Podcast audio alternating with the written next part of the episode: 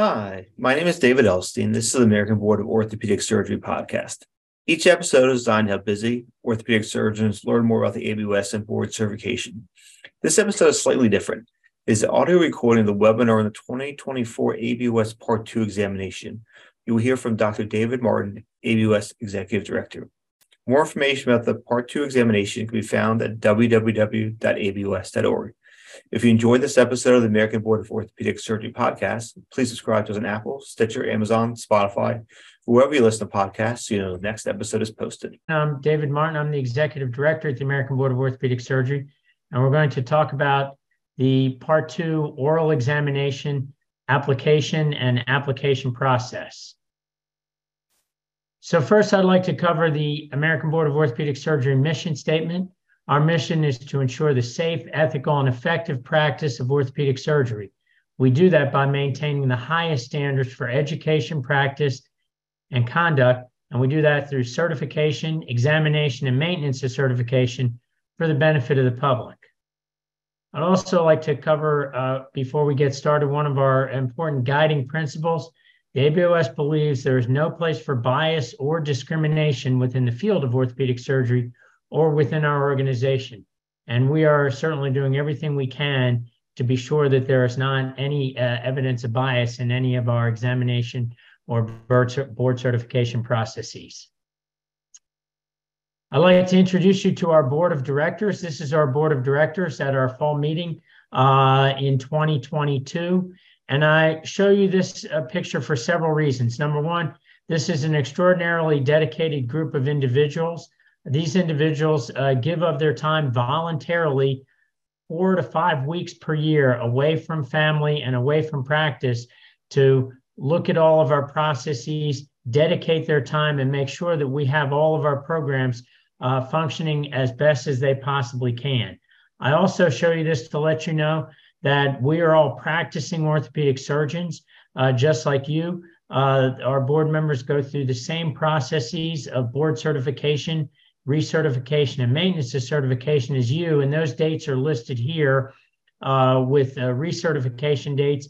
And also, several of our board members hold subspecialty certification in either surgery, the hand, or orthopedic sports medicine. We also do have a public member as well.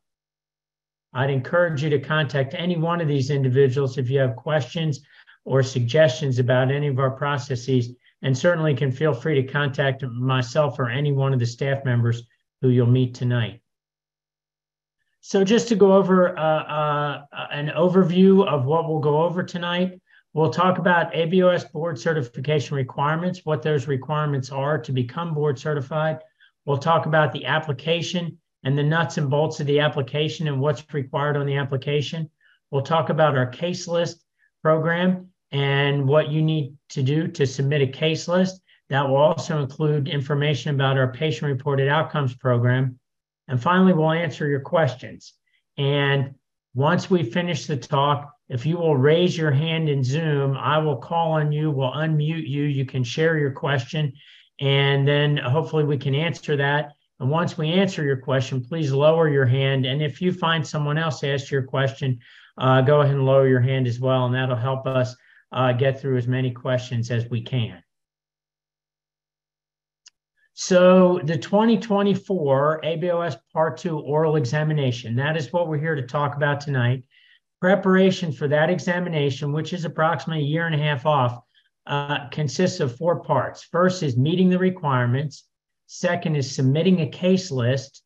Third is completing a Part 2 examination application. And fourth is submitting an application fee. Now, all of those required documents and fees are submitted through your ABOS dashboard. And you can find that by going to www.abos.org and logging in with your username and password. And that will take you to your password protected dashboard. And that is how you'll be able to submit all of these required documents and fees. So, what are the requirements to sit for the Part 2 oral examination, which is the last step in becoming ABOS board certified. First of all, you must take the ABOS Part 2 oral examination within five years of passing the ABOS Part 1 examination. that time, those five years from the time that you pass the ABOS Part 1 examination until those five years expire are is the time that you are ABOS board eligible. Now, if you do a fellowship after you pass Part 1, that time is not counted. So uh, that that stops the clock and it's still five years from the time then that you finish that fellowship. Uh, it you have to have taken part one before the fellowship for that clock to stop, though. If you did a fellowship before, then pass part one, it's five years of board eligibility.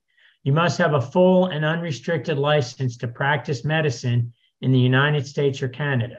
That license is not required if you're engaged in full time practice with the federal government. That will be with the military or the federal government. This is a, an important one. The next bullet point you must start practice and have been granted hospital admitting and surgical privileges on or before November 1 of 2022. So that's November 1 of 2022. Last November, that allows you to start uh, submitting a case list and puts you in position to take the examination in July of 2024. In addition, you must be continuously and actively engaged in the practice of operative orthopedic surgery, other than as a resident or fellow, in one location for at least 17 consecutive full calendar months. And those calendar months must include November 1, 2022 through March 31st, 2024. So that's the 17 months, November of 22 through March of 24. You have to be in the operative practice of orthopedic surgery and be in one location. Your hospital and practice affiliations must remain the same during that 17 month time period, and you must maintain full hospital admitting and surgical privileges throughout that time period. So hopefully that's clear. Again, the 17 months of practice needs to include November 2022 through March 2024. So that's essentially this required 17 month time period. As far as submitting a case list, you will enter all surgical cases from April 1 to September 30 of 2023. That's coming up in just a couple weeks. And you enter those cases in which you're the primary surgeon. You don't enter cases in which you serve as a co surgeon or an assistant surgeon and there's a certain list of procedures that are not included on the case list as primary CPT codes. That list of procedures is found uh, on our website at www.abos.org. If during that six month period from April through September, you're away from your practice for 14 or more consecutive days during that case collection period for any reason, vacation, illness, whatever, the starting point for the collection period will then be backed up uh, to March 1st. Okay, so we just add a month at the beginning.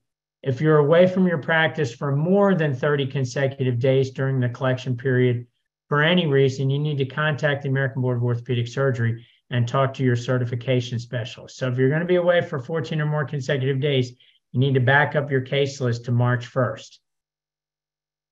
The cases are submitted through your ABOS dashboard, and detailed instructions are found in what looks like information packet preparing your case list. That's a document that's on your ABOS dashboard.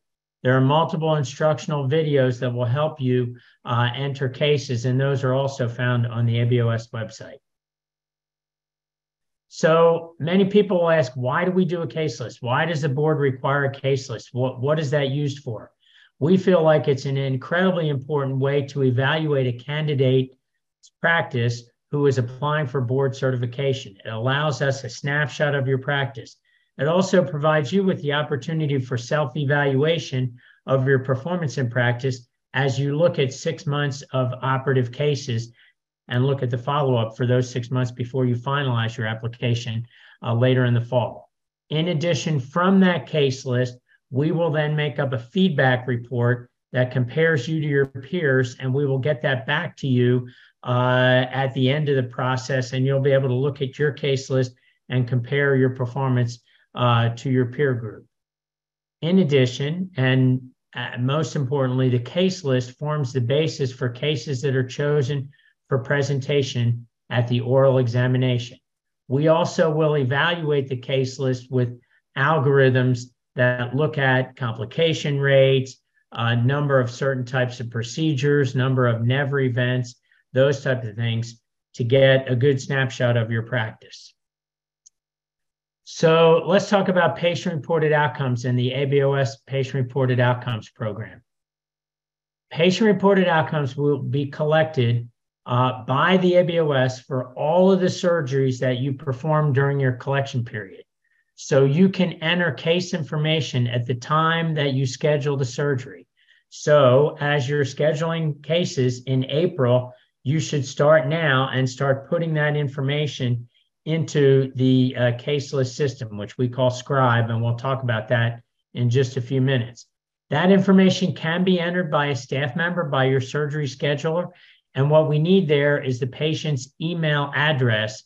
And that allows us then to solicit patient reported outcomes uh, using the uh, uh patient reported outcomes system we have provided communication templates for you to give uh, to your patients to allow them to give you permission to utilize their email in that way. And those are in the packet that, again, is posted on your candidate portal. Once we get that email, we solicit a patient reported outcomes questionnaire and we solicit that in both pain interference and physical function. And we do that preoperatively at the six month follow up time period and at the one year follow up time period. The questions that are given to the patient vary based on their response and surgical site. It's usually anywhere from five to seven questions, takes them a very short time to complete, and we really get great response from patients. We have those available in both English and Spanish, so there's a place to check there whether the patient speaks English as a first language or Spanish. And if you'd like to see what that looks like, you can register yourself as a patient on your uh, case list and enter an email address, and that will send you uh, those uh, questionnaires. Just remember, delete that before you finalize your case list. And many people ask, well, what about a trauma case? You may submit a trauma case shortly after the index procedure, and generally that preoperative evaluation can be filled out by the patient and is fairly accurate for their uh, pain interference and uh, physical function during that preoperative period. What we utilize that information for is through our credentials committee. We also provide that back to you as a feedback report on the patient reported outcomes that come from your case list. So, those are the two ways that that information is used. This is what that initial uh, dashboard on Scribe looks like. This is the information uh, that uh, we need to start that patient reported outcomes and start your case list. And basically, you see that here.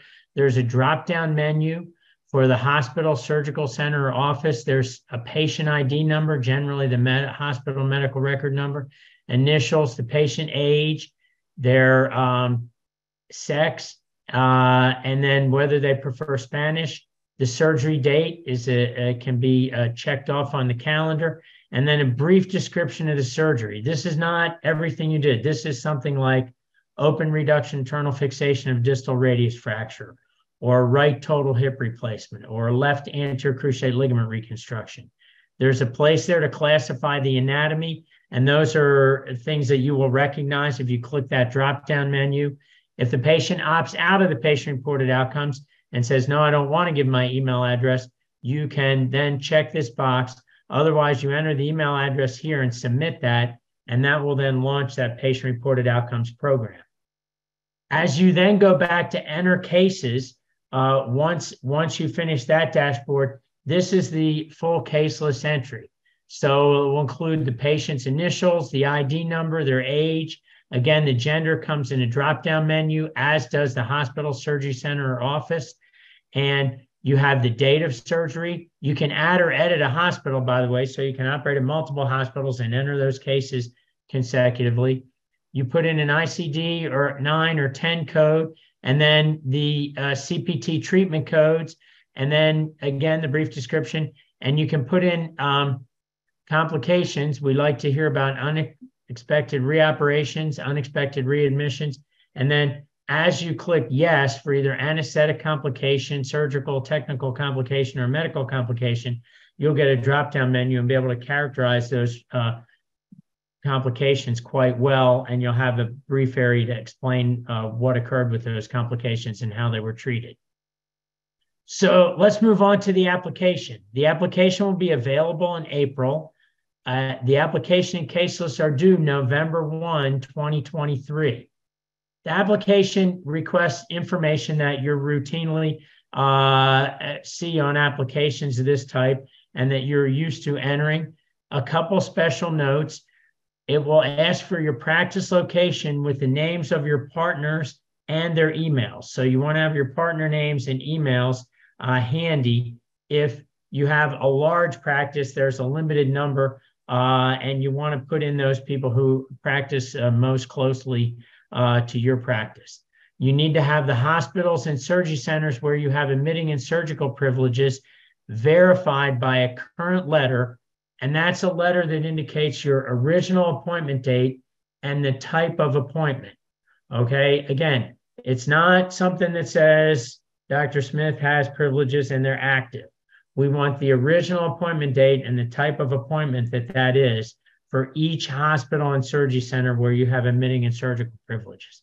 The application will also ask for the names and emails in each of those institutions of the chiefs of staff, surgery, orthopedics, emergency medicine, radiology, anesthesiology, the head of orthopedic nursing, and the OR nursing supervisor. Uh, and so those are names and emails that you want to have ready as you roll into filling out the application. The application will also ask you for your state medical licenses, a list of all of them with the dates and the license numbers uh, in each state. Finally, for the ABOS peer review program, there's a drop down menu that allows you to select five ABOS diplomates who are familiar with your practice. And you'll get those off a drop down list that has a list of all of our diplomates. So, what exactly is the peer review program now that we sort of uh, talked about the case list in the application? Our peer review program is a comprehensive review process we feel it's incredibly important to credentialing applicants prior to them sitting for an examination. What happens is we will utilize those email addresses from your application.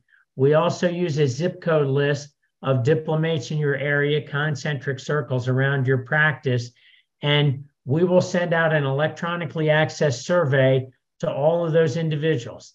And they are then able to provide ratings in areas of patient care, surgical skills, professionalism, and communication. Um, again, for the sources of that, we use your application and we also use a zip code list. What about the costs and expenses? The application fee is $975 if you submit the application by 4 p.m. Eastern Time on November 1, 2023.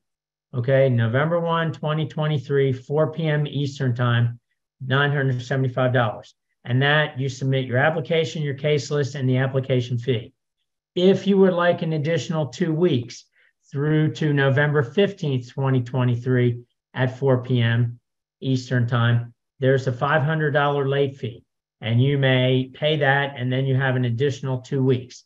At 4 p.m. Eastern Time on, Eastern Time on November 15th, that process closes, and you will not be able to submit the application after that time we will be sending reminders, but just understand that at 4 p.m. on November 15th, uh, the application is going to close. Then the examination fee is $1,350, and that will be due once you're approved to sit and, and begin to schedule the scheduling process, and that's in June of 2024.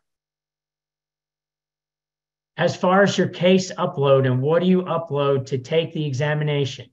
In April of 2024, so just over a year from now, you'll have submitted your case list, submitted your application.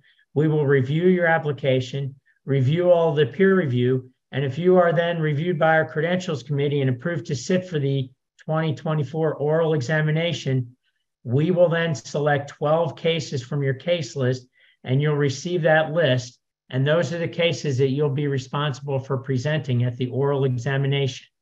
You will then receive uh, instructions about uploading the required documents and images for each of those 12 cases. I would encourage you to follow the instructions carefully. We take great pains in making the instructions very detailed and clear, and they outline exactly what you should and what you should not upload as part of each of those 12 cases to present at the time of the oral examination. Uh, on the day of the examination, now this is in July of 2024, um, uh, this is some advice. Hopefully, you'll remember this at that time. Uh, I don't think it's a time to be a rugged individualist. And I would say that we have over 200 examiners who, again, give up four to five days away from their practice and away from their family in July uh, to help us administer the examination. And they function in, as volunteers. So I think dressing in professional attire really indicates to them that uh, you are serious about the examination. There are email instructions that you'll receive. You need to follow those carefully as to where and when to meet because we have an orientation on the day of the examination. We check everyone in. It's very important for you to be there. Uh, it should go without saying, but I'll add this. You do need picture ID to check into the examination. So driver's license or passport are the, the, the best two options for that so that you will need that when you check in the day of the examination. Everything you submit for those 12 selected cases will be available on the examination computer when you get to the examination. So all the things that you upload are the things that you will use to present those 12 cases. You'll then enter the examination and you'll be examined in four sessions of 25 minutes each with five minutes of break time between each session. And in each of those 25 minute sessions, okay, four 25 minute sessions, 25, five break, 25, five break, 25, five break, 25, there will be two examiners and they will evaluate you on three cases and they'll go through the 12 cases in order. The first two examiners will evaluate you on cases one, two, and three. Second two examiners will come in, cases four, five, six, and so on. If you think about that, there's three cases in 25 minutes. That's about eight minutes per case. That's not a lot of time. So just keep that in mind eight minutes per case. And that leads into how we score the examination. So each examiner, as they sit across from you, independently scores each case. And they score each case in nine different facets. And those are the ones listed here. This is our scoring rubric. It's available on our website. You can click on it on the website it becomes a PDF. You can print it out, and all those words then will become readable. But you will receive nine scores. So keep in mind as you go through the cases in each eight minute period, you're trying to hit on all nine of these points as the examiners are going to score you in each of those areas. And it's a pretty tight scoring window, right? It's three above expected level, two expected level, one below expected level, zero unacceptable keep in mind there, there's not uh, a smoke filled dark room that the examiners then get together and caucus over this. They score case by case. They don't pass or fail. Not one examiner passes or fails a candidate. They score each case that they are presented. And they are then graded by our psychometricians on their consistency and on their severity or leniency to make sure that every candidate receives a fair examination. So we then adjust each score based on the severity or leniency of the examiners, based on the difficulty of that skill, and based on the difficulty of the case. And that's how we arrive at a score. And then our oral examination committee chooses a passing standard based on the scoring rubric, and that is applied. So uh, that that's how the examination scored. So that's why I say think about that as you upload and as you consider those eight minutes, you want to hit on these areas data gathering, diagnosis, interpretive skills, treatment plan, indications, technical skill, complications, outcomes, ethics, and applied knowledge. Those should just click off in your mind as you go through the examination. So, how would I recommend a parent preparing for the examination? There are multiple videos on our website at www.abos.org. The scoring rubric is there. I would encourage you to upload the documents and images yourself. uh, you can assign that to someone else.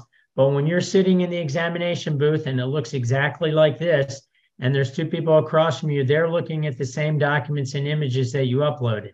And it's really important that you upload those yourself, thinking about the scoring rubric, thinking about how you're going to present each facet on that scoring rubric. You can see there's a scoring rubric sitting on the table right there. Okay. That's what the examiners use. We task them to use that. I would upload early. Do the uploads get slower as we approach the deadline? Absolutely. We uh, have uploaded for this examination uh, over 175,000 documents and over 220,000 images. So as it gets closer to the deadline, the system slows, slows down a little bit. I would encourage you to practice, try and review your cases w- with someone who will look at them critically. Um, as for a few more hints, um, be honest with your complications. I can tell you as we are evaluating the case list for this coming July oral examination in 2023, the people who have a submitted case list with zero complications get a whole lot more scrutiny than people who submit case lists that uh, report high percentages of complications. So if you think it's a complication, I would go ahead and report it. Otherwise, you may be asked the question, oh, I see that there was some excessive bleeding on that case. Why did you not report that as a complication? So it's much easier if you report it as a complication and then say, you know, there was this issue with the wound healing and I reported that as a complication, everything healed fine. That sounds a lot better than I just didn't report any complications. And you can be prepared to explain why the complications occurred, what you did to avoid them, and what you did to treat them. Um, I think that um, uh, getting the patients in for follow up is important. If you're not able to get them in for follow up, be ready to explain, you know, what you did to reach the patient to get them in for follow up prior to submitting your case list. You need to practice with colleagues who will be critical of your cases and of you and who will look at the scoring rubric while reviewing your presentation. To present your 12 cases to a partner who says, those cases sound good, you'll do fine that's just not useful information for you. You really want someone to carefully review the scoring rubric and look at each case and really carefully go over those with you. Uh, you want to follow the information packets carefully. You just received one and you'll receive one next spring. Uh, a lot of people somehow forget to upload the informed consent. Uh, that's an important document to upload on each of those 12 selected cases. Uh, the last one I think goes without saying um, if you find yourself um, arguing with the examiners, that's probably not a good thing. And it's it's somewhat of a sterile environment. You will not receive feedback from the examiners. They will ask you a question, listen to your answer, and move on to the next question. That's how we coach the examiners. They're instructed to score the examinees, not necessarily to try and give feedback. So the entire process You'll enter patient reported outcomes information at the time the surgery is scheduled. You'll work on the other case list sections after the surgery is performed. Once we get to the deadline, you'll submit your case list and application and pay the application fee through your ABOS dashboard again, November 1, 2023, 4 p.m. Eastern Time. The late deadline is two weeks later. The late fee is $500. We will then go out and obtain the peer review, carefully review the case list. In April of 2024, our credentials committee will meet, review all those applications, review all the information, and decide who sits for the examination and who does not. You'll receive an email, uh, hopefully uh, letting you know you're approved to sit for the examination. And then later in April, you'll receive a list of 12 selected cases that you'll be responsible for presenting at the time of the oral examination. You'll upload all of the required documents. Again, a video is available that outlines how you can upload the documents. If you have questions, please call. Uh, you'll pay the examination fee once you finalize your upload, and that date will be early in June uh, of 2024. And then you'll take the ABOS oral examination in July 2024 in Chicago. That's generally over a four day period. Your specific date and time will be communicated by email in early June. We understand that's somewhat uh, late uh, to let you know that, but scheduling this over a four day period with 225 examiners and a thousand examinees is uh, somewhat difficult, matching people up by their subspecialty. So that's why that takes us until early June to get there. You'll receive an email with a link to your examination results, hopefully in late August, early September. Uh, please keep us updated throughout your career with your contact information. This is this is an important one. Your email address is critical. We communicate based on email. And our pledge is if you keep your email address updated, when we send you an email, that will be directly for you. We will not send blanket emails that said there's a deadline coming. If you get an email that may, and that says there's a deadline coming and you haven't submitted anything, that's meant specifically for you. If you get an email that says you haven't uploaded things for your 12 selected cases, that means we think you haven't. And so you need to keep your email address updated. That's critical information for us. Um, we have a certification specialist assigned to you uh, based on the first letter uh, uh, of your last name. They are pictured here. Uh, Denise is with us tonight, uh, and you can see the assignments there. Please don't hesitate to call us or email us at any time. We are here to help. We want to open this process up. It's not meant to take place in a dark room. Uh, we are anxious to share the process with you. I'm happy to discuss uh, any questions you may have about the process uh, at any time as well. And you can reach us at that number. Um, don't be like the Tyrannosaurus Rex. Please uh, keep your email updated. When you leave a residency program, when you leave a job, when your assistant changes, you have a chance to enter two emails into our system please keep that updated because that's how we communicate with you. And uh, again, our pledge is that we won't send you blanket emails. We will send you emails directed specifically at you. Uh, finally, just some information. Uh, our website, as I've said uh, several times, www.abos.org, lots of information there. We also have a patient facing website that you can point your patients to so they understand the process you're going through. That's mycertifiedorthopedicsurgeon.org. We're on uh, all of these areas in social media and uh, try to make announcements there as well. The other thing I would encourage you to do is to take advantage of our podcast. Uh, David Elstein is with us tonight. He hosts this pod- podcast. It's available at anchor.fm forward slash ABOS or wherever you listen to podcasts. And there are podcasts about how we administer the oral exam. There are podcasts from people who've been successful at the oral examination, people who write questions for us, orthopedic surgeons in all areas and aspects of their careers. It's really good, and I'd really encourage you to um, uh, look at that and um, take a listen if you have the chance. That's all the formal uh, uh, presentation that I have. Again, I thank you for your attention. Um, this is my contact information there, dmartin at abos.org. And our uh, phone numbers on the website. Please don't hesitate to call uh, if you have any questions. And we'll also answer any questions that you may have tonight. And what I will do is stop sharing my screen right now. And uh, if you will raise your hand, I will call on you and we will try and answer your question. Uh, okay, so first would be uh, Spencer Woolwine. And I do want to remind you that we are recording this. And if you uh, missed parts of it, uh, we will post this on our website and also on our podcast channel as of hopefully tomorrow afternoon. So anyone you know who missed it can listen to it there. Uh, and uh, we'll also answer your questions, and that part will be included as well. So, uh, Spencer. Uh, can you hear me?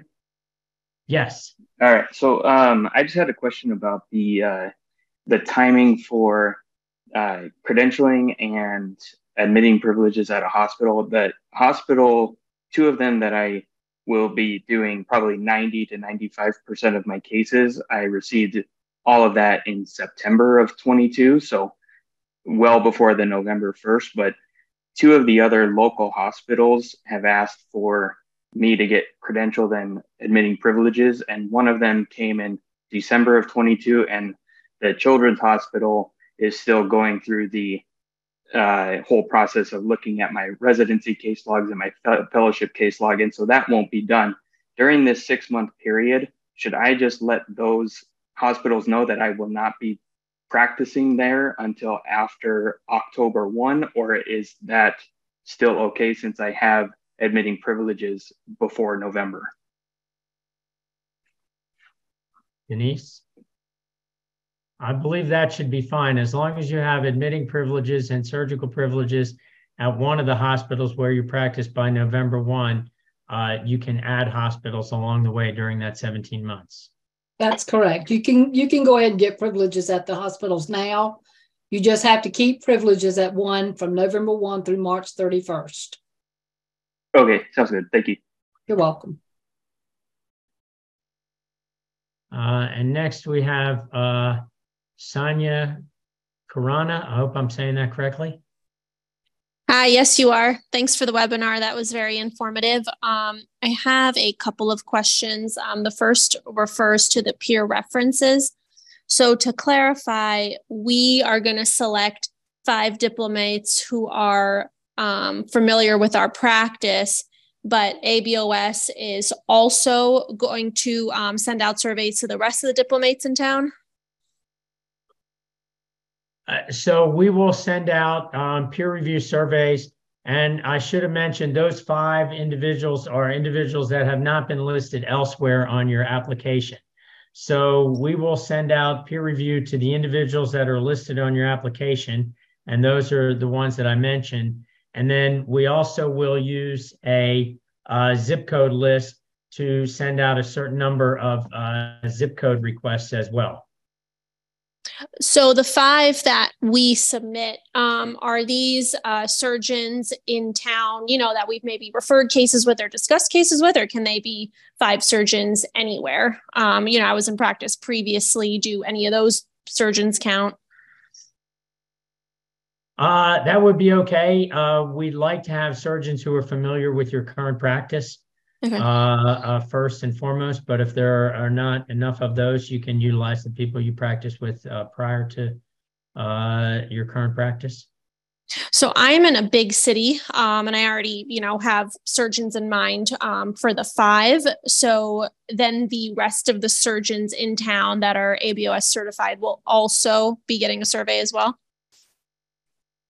Uh, probably not all of them. I mean, where there's a certain number that we send based on, again, the zip code of your practice. Okay. Um, we also the the um, we exclude the individuals who are on your application, so they don't get two or don't get barraged. Okay. Um, but everyone within a certain zip code will be getting a survey from ABOS or a pre-reference from ABOS. No, not everyone again, we use the zip code list of diplomates and do sort of concentric circles and send out a certain number.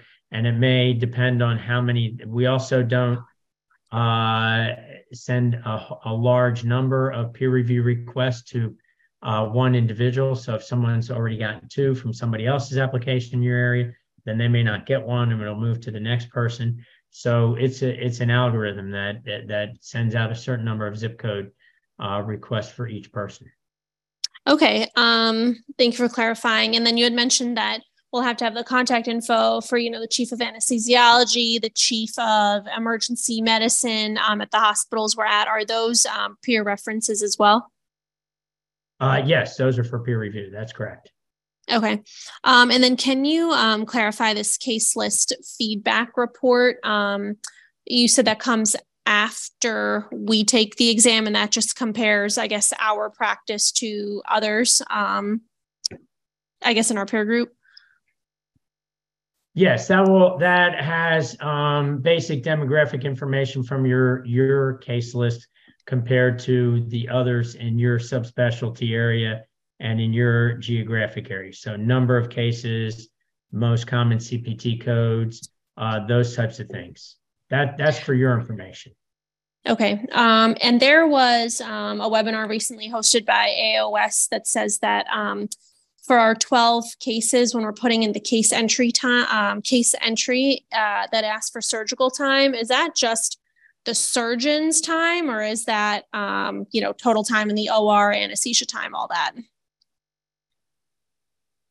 that would be on the case summary and generally that's the the uh, surgical time sort of skin to skin if you will Okay. Um, and my last question is um, just since we're starting collection soon, what is the best way to document um, OR delays? Um, I recently had a patient with um, compartment syndrome who couldn't go for four hours because there were no ORs available, and um, this hospital does not have a trauma room. Uh, so I, I think that's something that you would document in your chart. I mean, we don't need that Right. documented for the cases.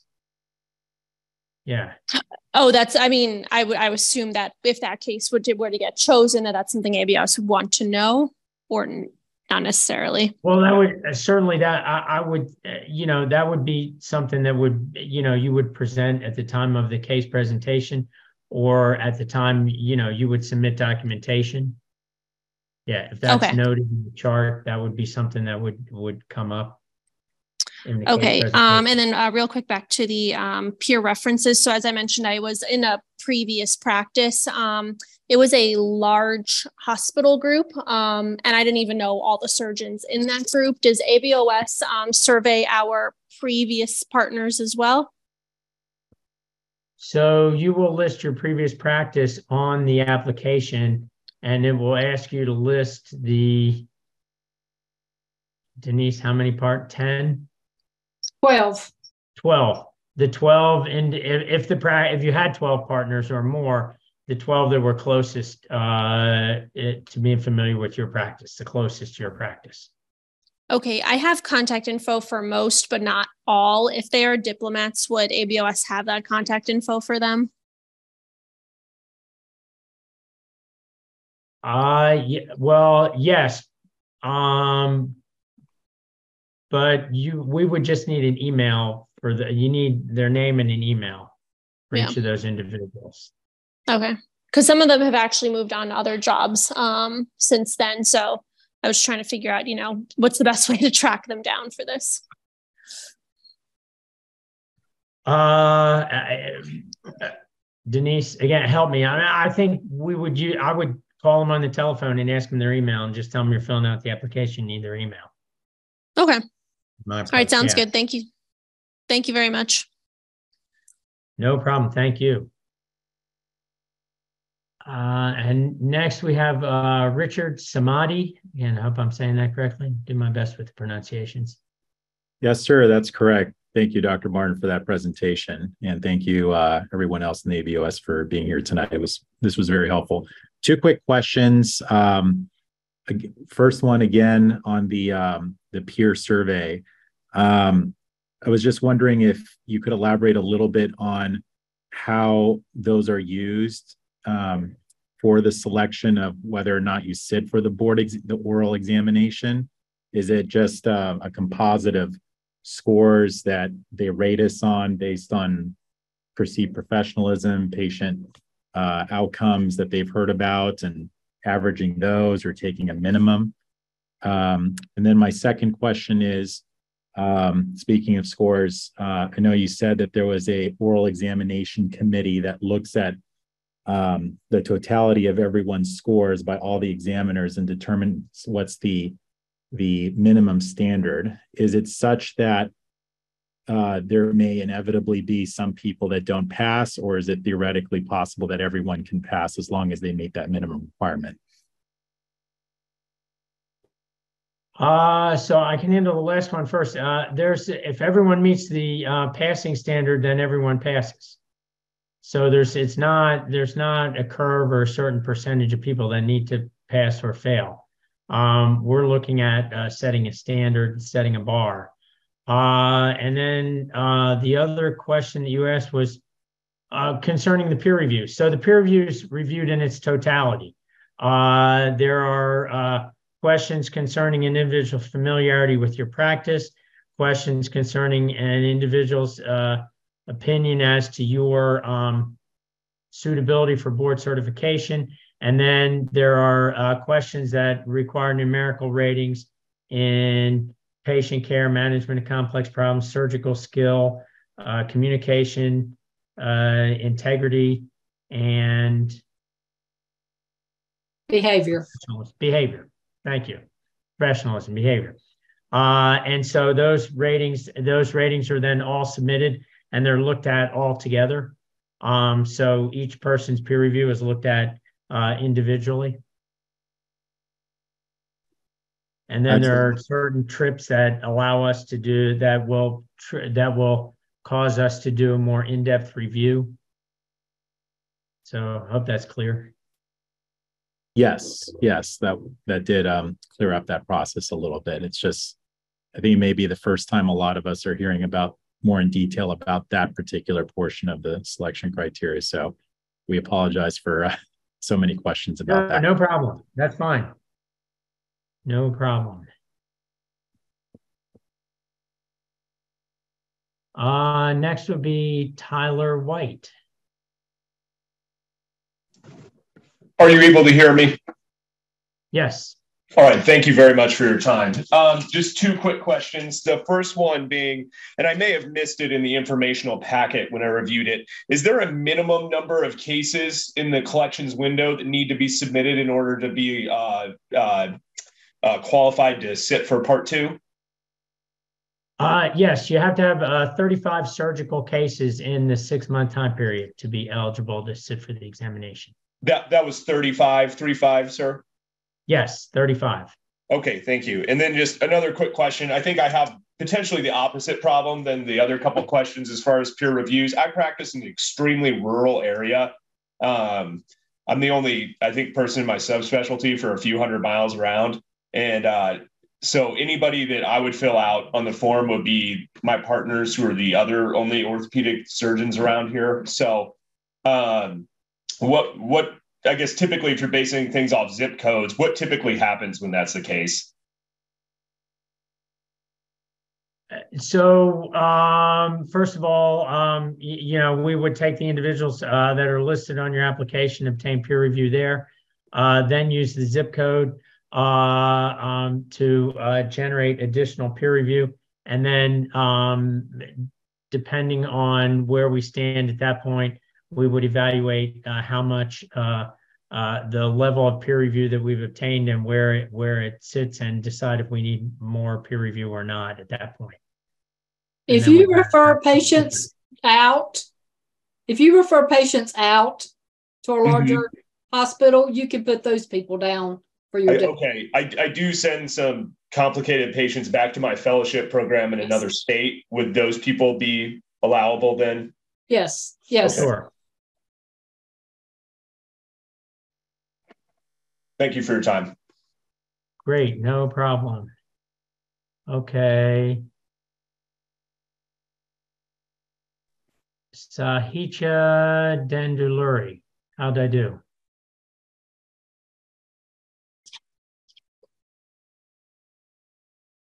Can you hear me? Yes, Hey, um, I just had a quick question regarding the uh, the 14 days, um, the break. I'm going on like a, a big family trip for a wedding, and it's like a a, a two week thing from, and I think I'm leaving on a Friday, like would be in practice and coming back, and so it's, I guess technically it's 13 days. Um, does I mean does the weekends and things count for that, or I guess is it just the the actual gap, or um, no, if it's two work weeks, then we would want you to back up until March. So go ahead, plan to back up. Okay, that answers the question. Thank you. No problem. All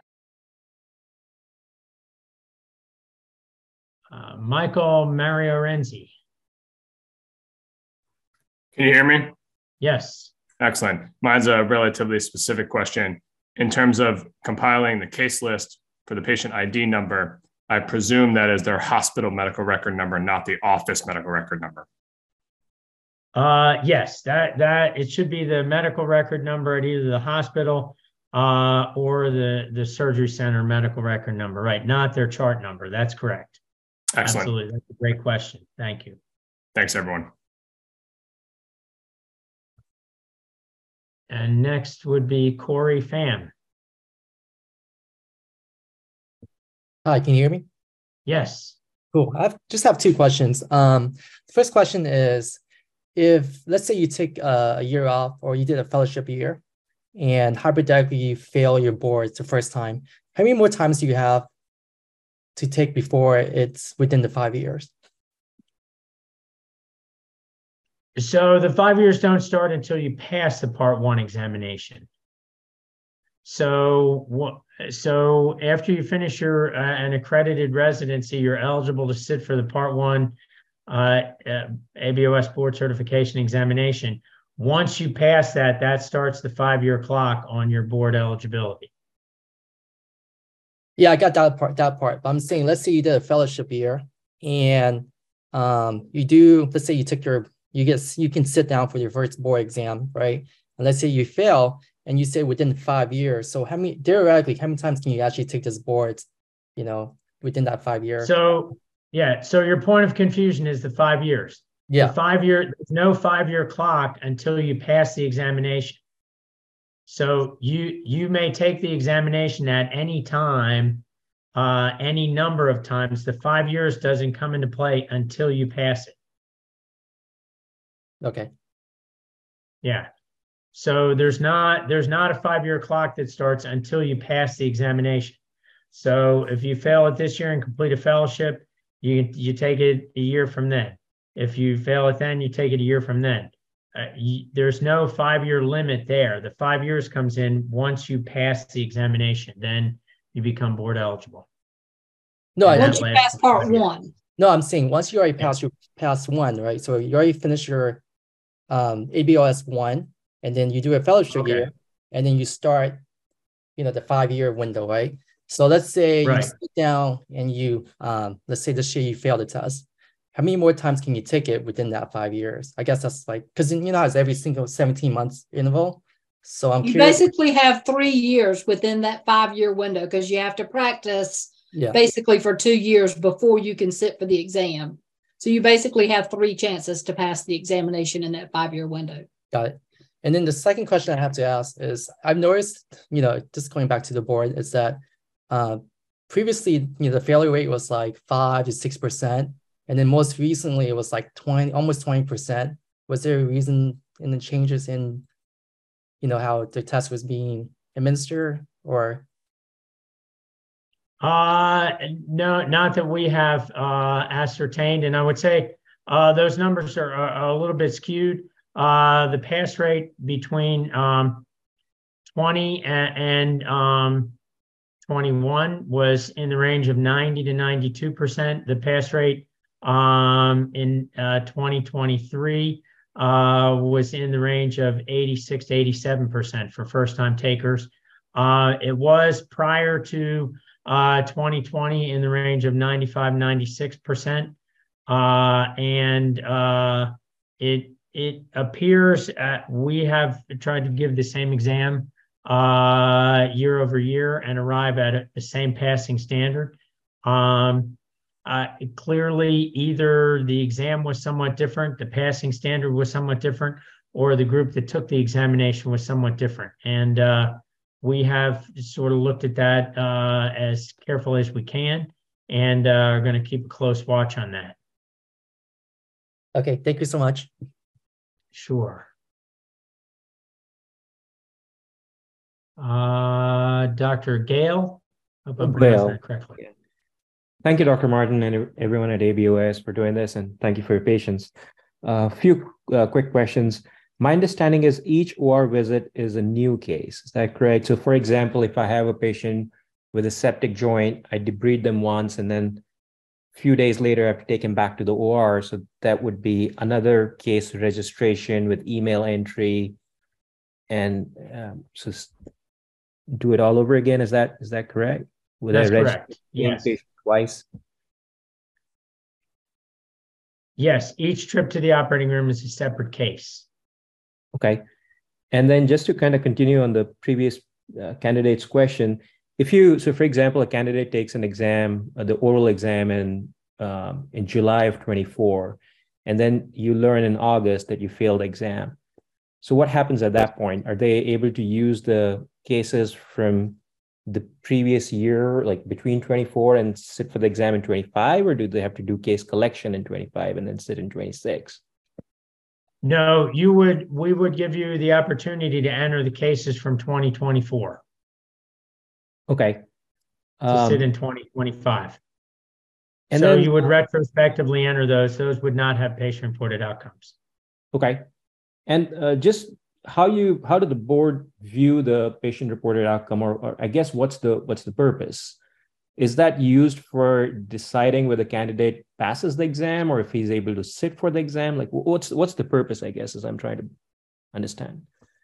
Uh, no, right now, what we're trying to do is look at um, the patient-reported outcomes a- as a whole and gather data. Uh, we're also trying to uh, educate uh, individuals in uh, the the value of patient-reported outcomes. So hopefully, when we get the reports uh, back to you uh, concerning the patient-reported outcomes, uh, those will be valuable to you, and uh, those are reviewed uh, by our credentials committee. Uh, but at this point, they're not utilized in the examination process.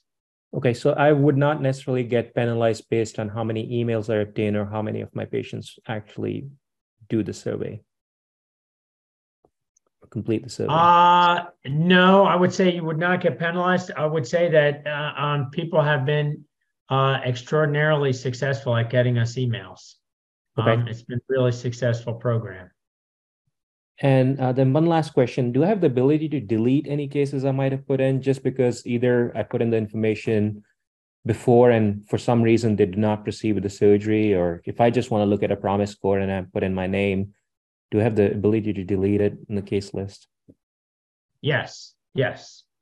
I mean, you need to obviously, if you do a case, it needs to be on the list during that six month time period. But Right. if you don't end up doing the case or right, you put yourself in there, you can delete that. Thank you so much. Appreciate your patience. No problem. Uh, next, Dr. Wall. Hi, thank you. My um, question has to do with when adding someone to the list. So if someone, if you're unable to get their email address or they don't have an email address, you're unable to add them into that PROMIS um, form. So how can they get onto their onto the case list form? You can opt out on the PROMIS list. At the bottom of that list, it says patient opt out. If you just click on patient opt out, then you can go in and add the information for that case on your scribe list. Okay, so if we're unable to get an email address, then we should click that so, just so that we can get the case added onto our our list. Correct. Okay, thank you. You're welcome. Uh, next will be Dr. Hightower. Hey, uh, can you hear me? Yes. Perfect. Uh, thanks again for your time tonight. I'll try to be quick. Um, so I, I think I got just three quick questions. Uh, following up from the person that asked about the patient ID number. So the patient ID number when you're entering a case is the patient's medical record number at the location where the surgery was performed. Is that correct? Yes, that's correct. Okay. So yeah, because like I see patients in clinic, but then do surgery at a surgery center and they have different MRNs based upon that. So I would just do the surgery center number then. Um, okay. Um, for complications, I know you said it's, uh, you know, be honest, obviously was the first thing to do. Um, and you said maybe over reporting is better than under reporting in the complications thing. I guess I'm wondering, how do you determine what counts as a complication? And because I thought you said something about there's an algorithm y'all use that looks at number of complications as a whole in your case list and maybe would put up a red flag if that number was really high, I suppose. So, I mean, if you over report minor things that maybe aren't technically complications, like the example you gave of, uh, you know, slightly increased bleeding or something, is that going to hurt you in the end? Like, I mean, how do you find that sweet spot of like, you know, wanting to be completely honest, but also not shooting yourself in the foot by doing that? Uh, sure, that's a judgment call. Um, a- and, um, you know, uh, uh, so that's a difficult one. I, I, I think um, you you sort of need to um, make that judgment, and I, I would, uh, you know, again, it's far easier to. I would just say if it's me and you're looking for advice just from David Martin, an orthopedic surgeon, it's far easier when you ask when you look at a case and say, really, you counted that as a complication? I say, well, yeah, I thought there were some wound issues. And so I counted that as a complication. I wasn't happy with that. So that's why I counted that. That's a whole lot easier answer than if you say, well, this patient obviously had wound problems. Why wouldn't you list that as a complication? That that's a harder question to answer for me, right? And then I have to say, well, I guess uh, you know I don't count complications the same way as you. I, I just think you have to make the judgment. Um, but I would err on the side of listing them uh, so that uh, they can be appropriately evaluated. That that would sort of be my advice. Okay, I appreciate that. And I only bring that up because you know you have friends in residency and everything ahead of you, and that seems to be a question that most people bring up: is does this count? Should I list as a complication? So I appreciate the feedback. And then yeah, um, it's very difficult. If you look at the drop down menus, it, it will be a little bit more clear. Okay, gotcha.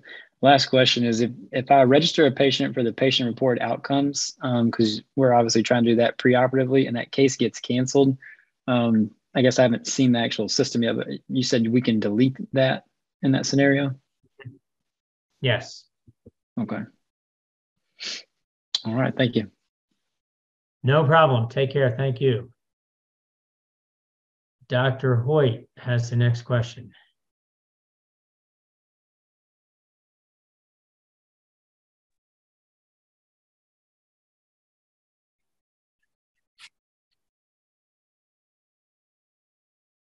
Abby, can you hear me? Yes. Oh, fantastic. Um, so I guess uh, to just build off of a, a, previous question that sort of got danced around a little bit, if we're in a practice uh, where we're essentially um, practicing almost like on an island where in an VA system uh, where we have sort of so many patients that we actually pre-screen our clinics, and so things we can't take care of, we we never see, and therefore don't send out as referrals is there really a system in place then for you know the people around us I've never met or even I'm not even aware of who's around me as far as orthopedic surgeons. Uh, is there a, a, system in place for if we just don't know anybody? Should I be going out right now and kissing babies to to try to make some connections with those orthopedic surgeons around me right now? No, I think you could list. Uh, first of all, again, you list all the individuals that are on the application, and then it asks for five diplomates in your area. Uh, and I think you could list five orthopedic surgeons uh, that are in your area. I mean, I think you'd be surprised at how much they know about your practice. Um, and I think you'd be surprised at how honest they are in providing uh, really um, uh, reasonable peer review. But uh, so I think you you can enter people who are around your practice, and there's also an opt out. If they don't know you, they can opt out and not uh, uh, fill out the questionnaire. So uh, I would uh, uh, look at people who are in, in, your geographic area and then people who may be familiar with your practice uh, outside of that geographic area. Fantastic. Thanks so much. Sure. Uh, next is Dr. Stenquist. Thanks very much. Thank you for your time again tonight. Really appreciate it. My question is related to a second fellowship and during the 17 months. I'm Just wondering if we are pursuing a short term fellowship, um, you know, six to eight weeks, if it falls outside of the collection period, is that fine? Because you said we have to be, you know, employed at the same hospital for 17 months, as long as, you know, my employment isn't changing during that 17 months and my job will still be there when I get back. But if I am doing one of those short-term fellowships, but it falls outside of the board's collection period, is that fine? Uh, as as far as I can tell, if I understand your question, uh, y- yes.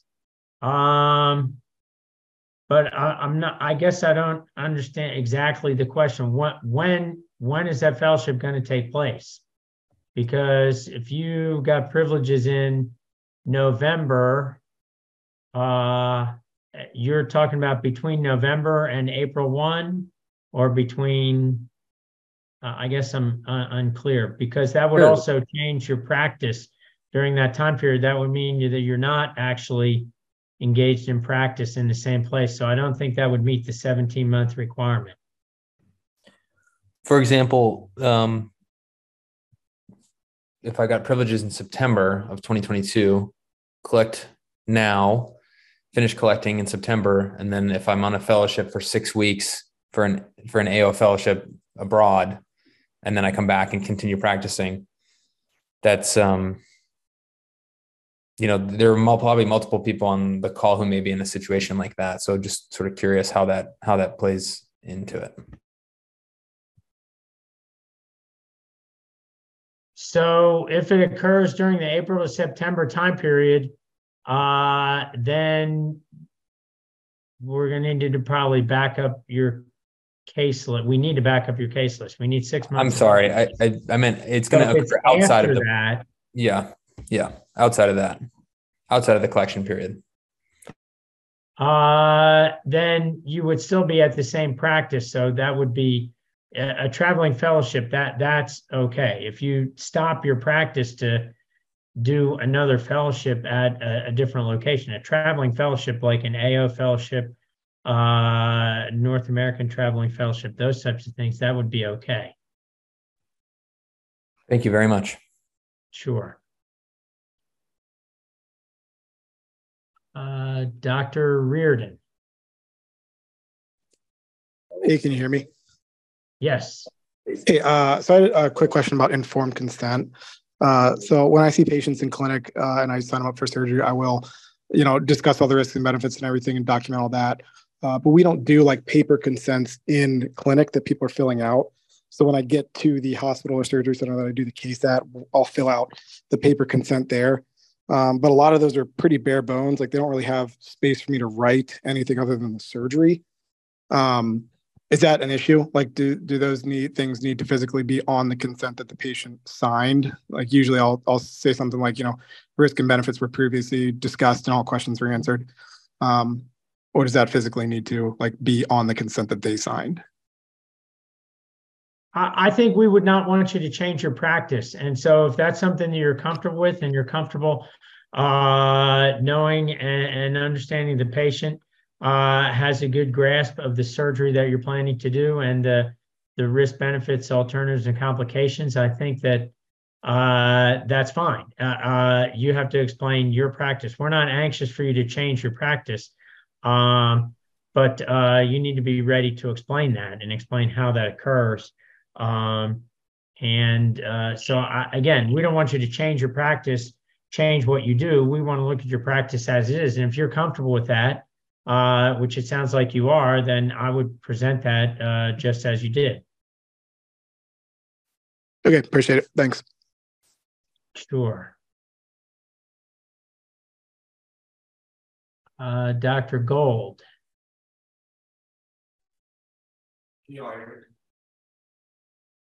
Hello. Hi, can, can you hear me? Uh, just barely. me? How about now? That's a little better. Uh, so my question is similar about consenting from the patients. So it sounds like there's two things we need to make patients aware of. Number one would be to get their emails of consent for the PROs. And then the second would be the specific informed consent on their PHI for the 12 cases that get presented. So from your guys' standpoint, what at what point in time should we be getting the PHI informed consent on all patients?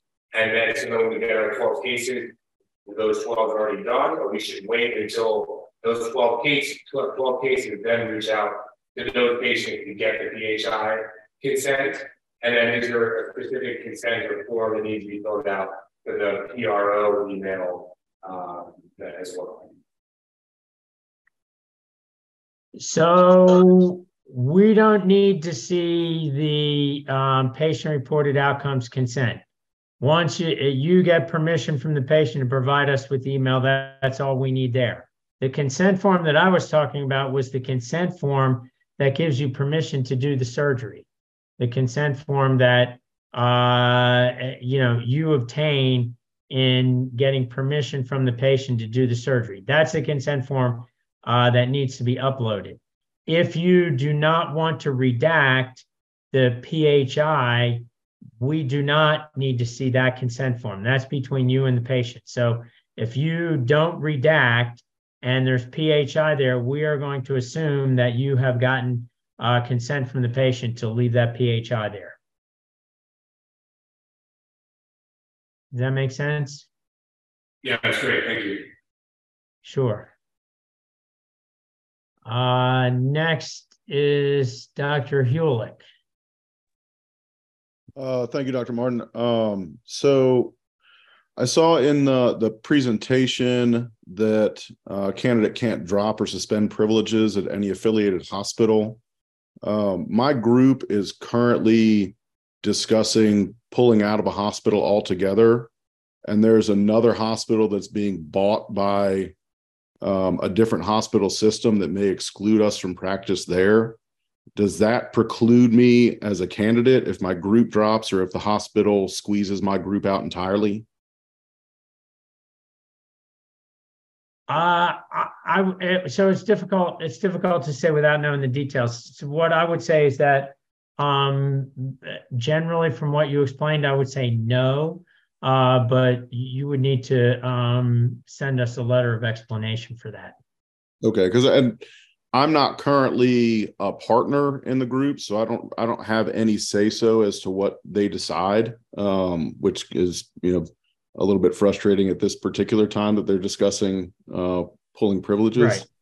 Um, so, what I guess what form of documentation would you need? Like something from my group president that said we as a group elected to remove ourselves from practicing at this particular hospital, and it's one of my peripheral hospitals. I do maybe five percent of my cases there, um, but it is a hospital that I currently practice. Uh, do you have yes, privileges? Do you have privileges at a hospital somewhere else? Oh yes, ma'am, I do. I, I have privileges. I have I have privileges at our main admitting hospital, but we also take call at three other peripheral hospitals, um, and it's one of those peripheral hospitals that my group is looking at withdrawing from. Yeah, that's fine. You can just send us send your certification specialist a letter from the manager of your group stating that y'all decided as a group to take privileges away from that facility. Okay, thank you. Um, and I, I also I, I, practice in South Alabama. Uh, not all of my patients have email addresses, um, and I you know to avoid having a higher percentage of opt outs, would it be permissible to have a family member's email address entered, or is it specific for the patient? Uh, no, you can use a family member uh, if that's available uh, um, or you can opt out for those patients. Either way is fine. Okay. Um, and uh, going back to a question about the informed consent, similarly, multiple hospitals, it's an electronic informed consent. Um, I tell them what case is going to go on there. It gets electronically put in, patient signs it. I separately dictate the risks and benefits conversation that I had with the patient in the interval H and P. Uh, is that sufficient uh, to be uploaded to as a, a, risk and benefits conversation that's not signed by the patient, but I had that conversation with them.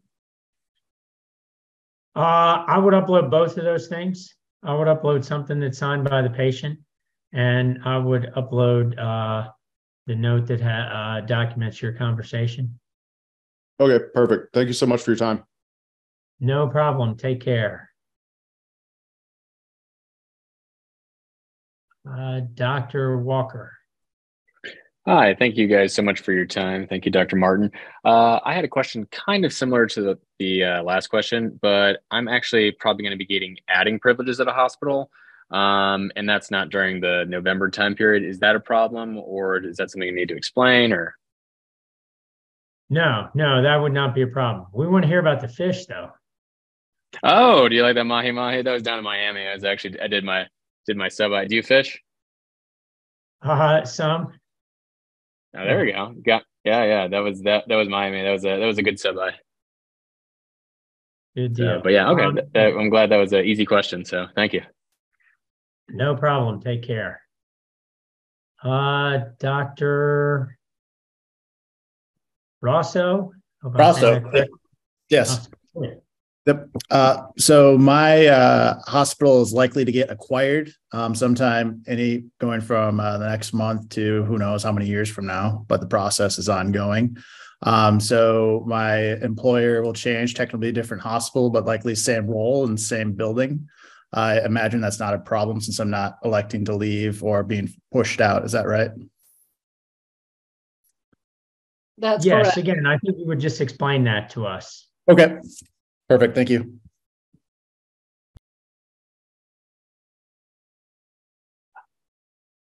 Dr. Holzgrief? Hey, Dr. Martin. Um, quick question. Can you just confirm real quick that we should not be including trigger finger releases in the case list, even if performed in the operating room? It's included on one of the cases to not include. Is that accurate? Uh, so hopefully as of now, that in fact is not included on those lists. And so you can include that as a case. You should include that as a case. We made that change. Oh, really? Okay. All right. Currently on the ABOS website, I'm looking at it right now. It, it is one of those CPT codes. Um, but I just wanted to clarify that. Uh, we will look into that, but uh, what I would do is go ahead and list that. It should allow you to list that. Okay. All right. Thank you. No problem. Uh, next, Dr. Perumal. Can you guys hear me? Yes. Thanks, Dr. Martin and the, and the group. Thanks for your time and uh, a lot of information here. My question is the the 14 day period. You know, what if I'm vacation during my board collection period for a week and the next week I don't have a OR uh, block time and I don't operate on that week? And in the log, it usually shows a gap of two weeks. Then, uh, does that count as two weeks or? No, that would not count as two weeks away. So it, it's two consecutive weeks. You don't have to do an operation in the week in the middle, but if you're gone for two consecutive weeks, then that would back up the case list. Okay, so even if I, you know, don't have any case log, the next week it doesn't count, correct? That's correct. You you may get an email that asks you to explain that uh, why there was that three week gap in cases. Uh, but you would just explain that you were away one week, you didn't operate the next week, you were away the next week, and then you were back to practice. Thank you. Thanks, guys. Thank you very much. No problem. Uh, Dr. Wessel. Hi. Um, question if we've done two fellowships, you mentioned that you spend a lot of time on choosing board examiners. Um, would we expect that one from be from each fellowship or is it I've heard different rumors that it's greater than 50% of your cases. How how do you decide uh, who the examiners are? Uh, we try to match the examiners to the case list. So, in fact, the actual cases that you submit will uh, be the best predictor of what what examiners we try to um, assign. Got it. And then one additional question. This is along the lines of some other questions, but say you haven't left a facility, but you um, your practice changed hospitals or environments for whatever reason. Uh, in between when you list your cases and when you then upload the final 12, I think in the summer in July.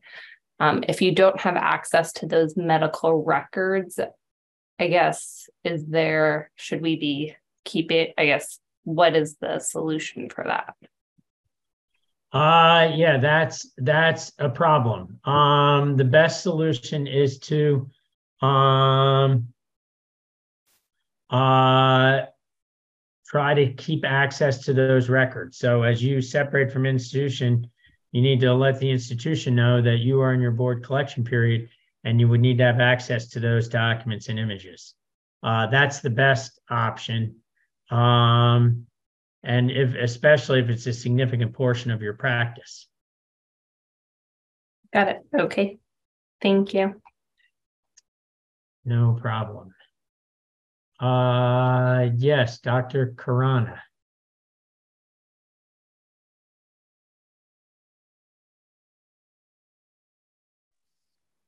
Hi. Um, for the uh, peer references, what is the maximum number of peer references um, ABOS will send out to other uh, diplomats in town besides the references that we list? Because you said there was an algorithm for that um, within the zip code. Uh, there's so we don't have a maximum that we send. We have uh, minimums that we like to receive. So if we we send an initial grouping and we receive uh, a reasonable number uh, of peer reviews, uh, that's adding both ones that we receive back from the application and from uh, the zip code list. Then if we have enough, then we stop. If we don't have enough, we send more. What does ABOS consider enough? Uh, generally, we like to have seven completed uh, uh, peer review uh, questionnaires and uh, at least five of those from orthopedic surgeons. Oh, okay. So that seven includes the five that we would be listing as references? Well, it can if they, it depends on who returns the form and who fills it out uh, completely. Yes. Okay. Okay, sounds good. Thank you. Uh, next would be Dr. Hall. On a similar question um, vein, does it matter if those diplomats are um, board certified by the ABOS or AOBOS? So the five additional diplomats uh, that come up in the drop-down menu will be ABOS diplomats. Uh, if there are uh, um, diplomats of the AOBOS in your area and you contact uh, the certification specialist um, uh, with the email, we can add them to the list. Thank you. No problem. Uh, Dr. Hightower. Hey, um, I heard someone ask a question along this line a second ago, and I missed the whole question. So I'm sorry if I'm repeating one, but um, how is it determined exactly how you're reviewed in terms of uh, whether or not you're reviewed on a subspecialized basis or a general basis? For instance, like I uh, did a hand fellowship, and that's the majority of my practice, but I take general orthopedic call. Is it based upon like percentage of cases? You know, if I do a bunch of hemis, am I going to be reviewed by a generalist versus a hand surgeon, or how is that determined? Uh, again, it's determined by the case list and by the selected cases, and also by the examiner. So uh, each examiner uh, has a scorecard, if you will. Uh, so we fill out a form that says, my primary subspecialty is sports medicine, but I'm comfortable examining uh, candidates in adult reconstruction and shoulder and elbow and trauma along with sports medicine. Other people may say, uh, my subspecialty surgery the hand. I'm only comfortable examining people in surgery the hand. Uh, again, other people may say, I'm com- on my subspecialty spine. I'm comfortable examining in spine and pediatric orthopedic surgery. So we try to match the comfort level of the examiner with the cases that are on the case list, along with the cases that uh, the 12 selected cases. Okay, So, gotcha. Yeah. So, for instance, you could have maybe one room that's all hand surgeons, another room that's maybe not hand surgeons. If those cases in that room are non-hand cases, is that possible? Uh, yeah, although it depends on what it depends on what those examiners are comfortable with, right? So they could be Right. adult reconstruction surgeons that you identify as adult reconstruction surgeons who have told us that they're comfortable examining in hand or spine or uh, trauma. And there may be surgery of the hand, examiners who are comfortable examining in trauma. So that, uh, you know, hip fracture is a fairly um, standard case. So that that's sort of where that comes in. Gotcha. Thank you. No problem. Uh, any further questions? Uh, Dr. Uh, Agawara Harding. Hi, I think this um, question was partially covered before, but just a little bit of clarification for the few of us who have academic practices um, and uh, for whom our responsibilities may require us doing things that are away from the operating room, like teaching in courses, uh, teaching in the medical schools, uh, traveling for conferences, that sort of thing. If there are gaps in our um, in our case list because of activities such as that, um, and they get flagged, for example, uh, we'll just have to explain that by email. I think I understood that from your previous uh, answer. Is, is that correct? Yes. Yes. If your gap is greater than two weeks, you will have to back your case list up. Okay. If it's a, a gap away from practice, if you're practicing, meaning you're seeing patients during that time period, then you don't. But that's something that, but the there's a trip in the case list. If there's greater than two weeks between a case, that that will be reviewed. Got it. Thanks very much. No problem.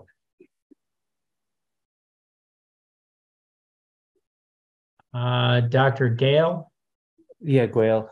Just want to clarify, it's uh, two weeks, two consecutive weeks, right? I mean, it can be broken up. That's correct. Two consecutive weeks, 14 days. Thank you. No problem.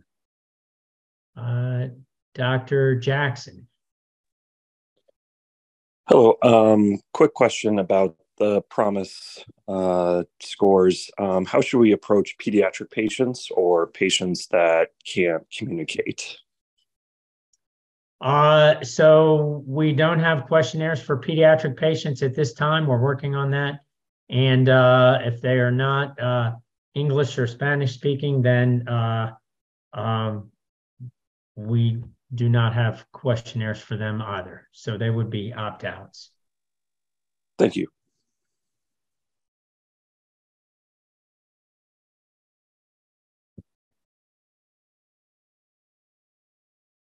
Any other questions? Ah, Dr. Kashigar. Hope I'm pronouncing that correctly. Yep, that's correct. Thank you. Uh, question about the template for case summary. Is there a template available somewhere to download? For the one page case summary at the beginning of each case? That will that will come with the 12 uh, selected cases. Uh, and there's a, uh, that's actually a, a form that's filled out in drop down fashion. Oh, I gotcha. Perfect. And how do we know the contents of that uh, case summary in advance? Is it possible or? The uh, you know the contents because you actually enter the contents of the case summary. Oh, okay, but in advance we don't because I've seen uh, some people mentioning like blood losses being part of that case summary, and some other questions as part of that case summary. Is is there particular items that are part of that? Uh, it's it's standard information that would help you present the case. Oh, not, yeah, yeah, not the history, decision making, differential diagnosis, procedure, uh, some questions around the procedure, uh, uh, such as blood loss. Uh, I believe procedure time is there as well. Follow up, uh, learning points. I think th- those are the types of things. It's fairly straightforward. Thank you.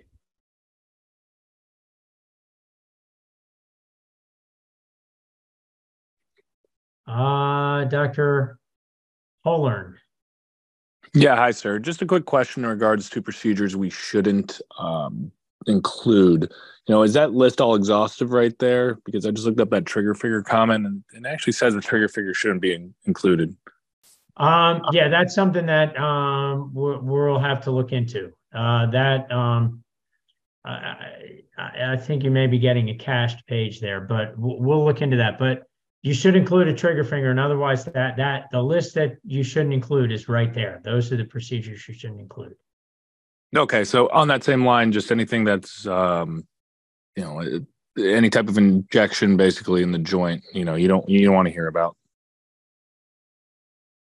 as in uh, a steroid injection. No, no, we're looking at, at, at surgical cases. So if it sounds like a surgical case, yeah, that that's the type of thing we're looking for. Uh, and last question with that, um, um, kyphoplasties I see are on there. You don't want to hear about those. Um, it sounds like. Correct. Okay. Thank you very much. No problem. Um, and Dr. Geiger.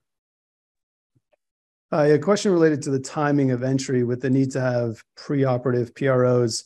Doesn't sound like I can just submit a batch of cases a month after the fact to catch up. Is this best done really in real time so that after I book a case, we'll enter the PRO form? But if the case is not done until a month later, I'll log back in to update that entry with details like maybe the actual CPT codes or blood loss or surgical time, things like that. So you're really kind of going in and out of a patient record a few times to get it done appropriately? Uh, yes, just to be clear, blood loss is not on that form. We showed a, a picture of that form. The blood loss comes with the 12 selected cases. Uh, so the information you'll need to go back and enter the, the procedure that you did, the CPT codes, the follow up, any complications that occurred. So it, it's not something that you can necessarily batch. It's something that you need to follow throughout the six month period. Okay, thanks. Sure. Uh, any other questions?